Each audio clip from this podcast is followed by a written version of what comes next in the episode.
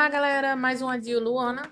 E hoje eu vou falar para vocês um pouquinho da minha opinião sobre o que é a felicidade.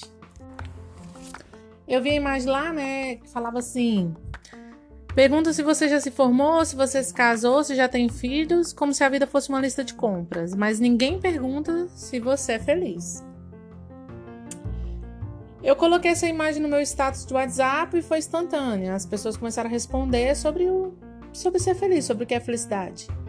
E a maior impressão que eu tive, até agora pelo menos, é que as pessoas não querem assumir suas felicidades. Elas se recusam a reconhecer a felicidade em suas vidas e sempre destacam os problemas e as reclamações e em como vai demorar para elas realizarem todos os sonhos que elas precisam para ser felizes. Aí eu pensando em tudo isso, né? Isso me lembra muito o Nietzsche, que fala que felicidade é uma conquista, e eu gosto muito da, das argumentações de Nietzsche, que Nietzsche era uma pessoa que, na sua mediocridade, destacou-se por parar e, e olhar para a sociedade de uma forma assim, cara, quem consegue viver nisso aqui? E olha que ele nem estava nessa sociedade, ele estava na outra, né? Enfim, isso é assunto para outro áudio. E eu fico assim, refletindo as coisas, os meus amigos sempre param para falar comigo e para desabafarem, né? De falarem de suas conquistas, suas vergonhas, seus problemas, e isso sempre me deixa num momento de reflexão profunda. E, e, e ter as questões e as dúvidas dos meus amigos gera também em mim uma introspecção. Eu sou assim. Quando eu penso sobre a felicidade, eu penso também na infelicidade. Porque, para mim, feliz e felicidade são bem diferentes. O antônimo de feliz é, é, triste e estar feliz é passageiro, enquanto a felicidade ela é uma sensação na sua vida de um, com um aspecto de subjetividade, entende? As conquistas almejadas que, que realizam nossas vidas, elas podem rapidamente dar uma ilusão de felicidade. Mas isso é alegria e dissipa conforme a euforia da vitória, sabe? Passa.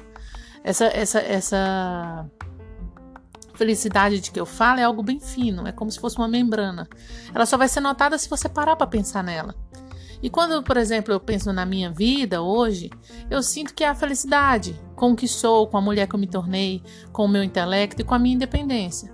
Assim eu posso olhar para tudo que tem na minha vida e, apesar das coisas ruins e das coisas que não andam tão bem quanto eu gostaria que andasse, eu consigo encontrar a felicidade que é diferente muito dessa alegria, porque inúmeras mudanças ainda precisam se praticar durante a nossa existência.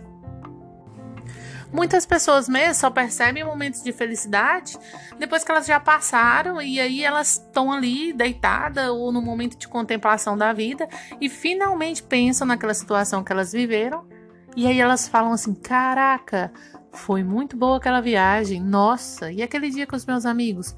Foi muito bom.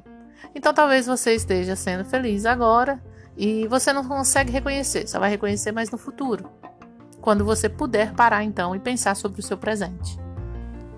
Essa constante argumentação sobre a sua vida, ah, você se casou, você se formou, você tem filhos, está ganhando quanto? É uma ideia de progressão social da qual a gente já nasce inserida.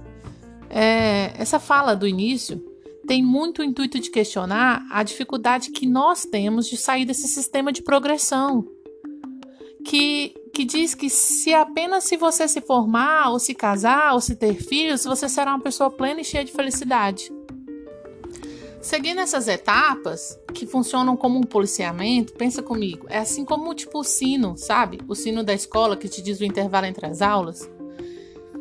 Essas etapas, elas te condicionam a correr. E não existe paz de espírito para o homem. A condição de existência do homem é ser insatisfeito, e isso se resume a viver nesse rebanho, mas não necessariamente na mediocridade dessa sociedade, com valores que podem te frustrar ou com ideologias que podem te dizer como agir, mas você não quer. Entende? Não é preciso bem um estado de contemplação para que você possa ter menos pressa. Mas você pode viver de forma a conquistar satisfação, resiliência e controle emocional, para então ter uma breve visão da sua felicidade. Como eu poderia explicar para você que seu dinheiro não traz felicidade quando ele claramente compra um pote de Nutella e te faz feliz? Porque essa felicidade, para mim, é você deitado no sofá usufruindo da sua Nutella em paz, apenas por existir e poder fazer tal coisa. Se isso te lembra um pouco de Carpe Diem, que é colheita do dia, você ser feliz com aquilo que você tem hoje e não nenhum ontem, nenhum amanhã. Bom, pode até lembrar, mas não é exatamente o que eu estou dizendo. Até porque eu devo dizer também que uma condição para reconhecer a felicidade na sua vida é saber reconhecer a tristeza presente nela. E para reconhecer a tristeza, é preciso reconhecer a si mesmo. Sair daquela zona de conforto, podendo olhar para si de forma bem sincera e assim saber identificar-se com apenas seu próprio eu. Até porque infelicidade não é a sua história de vida. Nem seu pai, nem sua mãe, nem seu relacionamento, nem seu cachorro, nem nada além de você mesmo se recusando à sua condição de existir e assumir as suas reclamações. Ah, você não precisa comprimir suas tristezas, só precisa deixar de ser efêmero com você mesmo. Se tratar com mais notoriedade. Um dia tudo vai se assentar. Você vai olhar com um olhar mais natural os seus problemas, para os seus momentos bons e pensar que apesar de muitas coisas ruins que estão nas nuances dos seus dias, você encontrou uma forma de reconhecer a felicidade na constância da sua vida. E o sistema já não vai fazer tanto sentido para você, porque quem está escrevendo a história é você.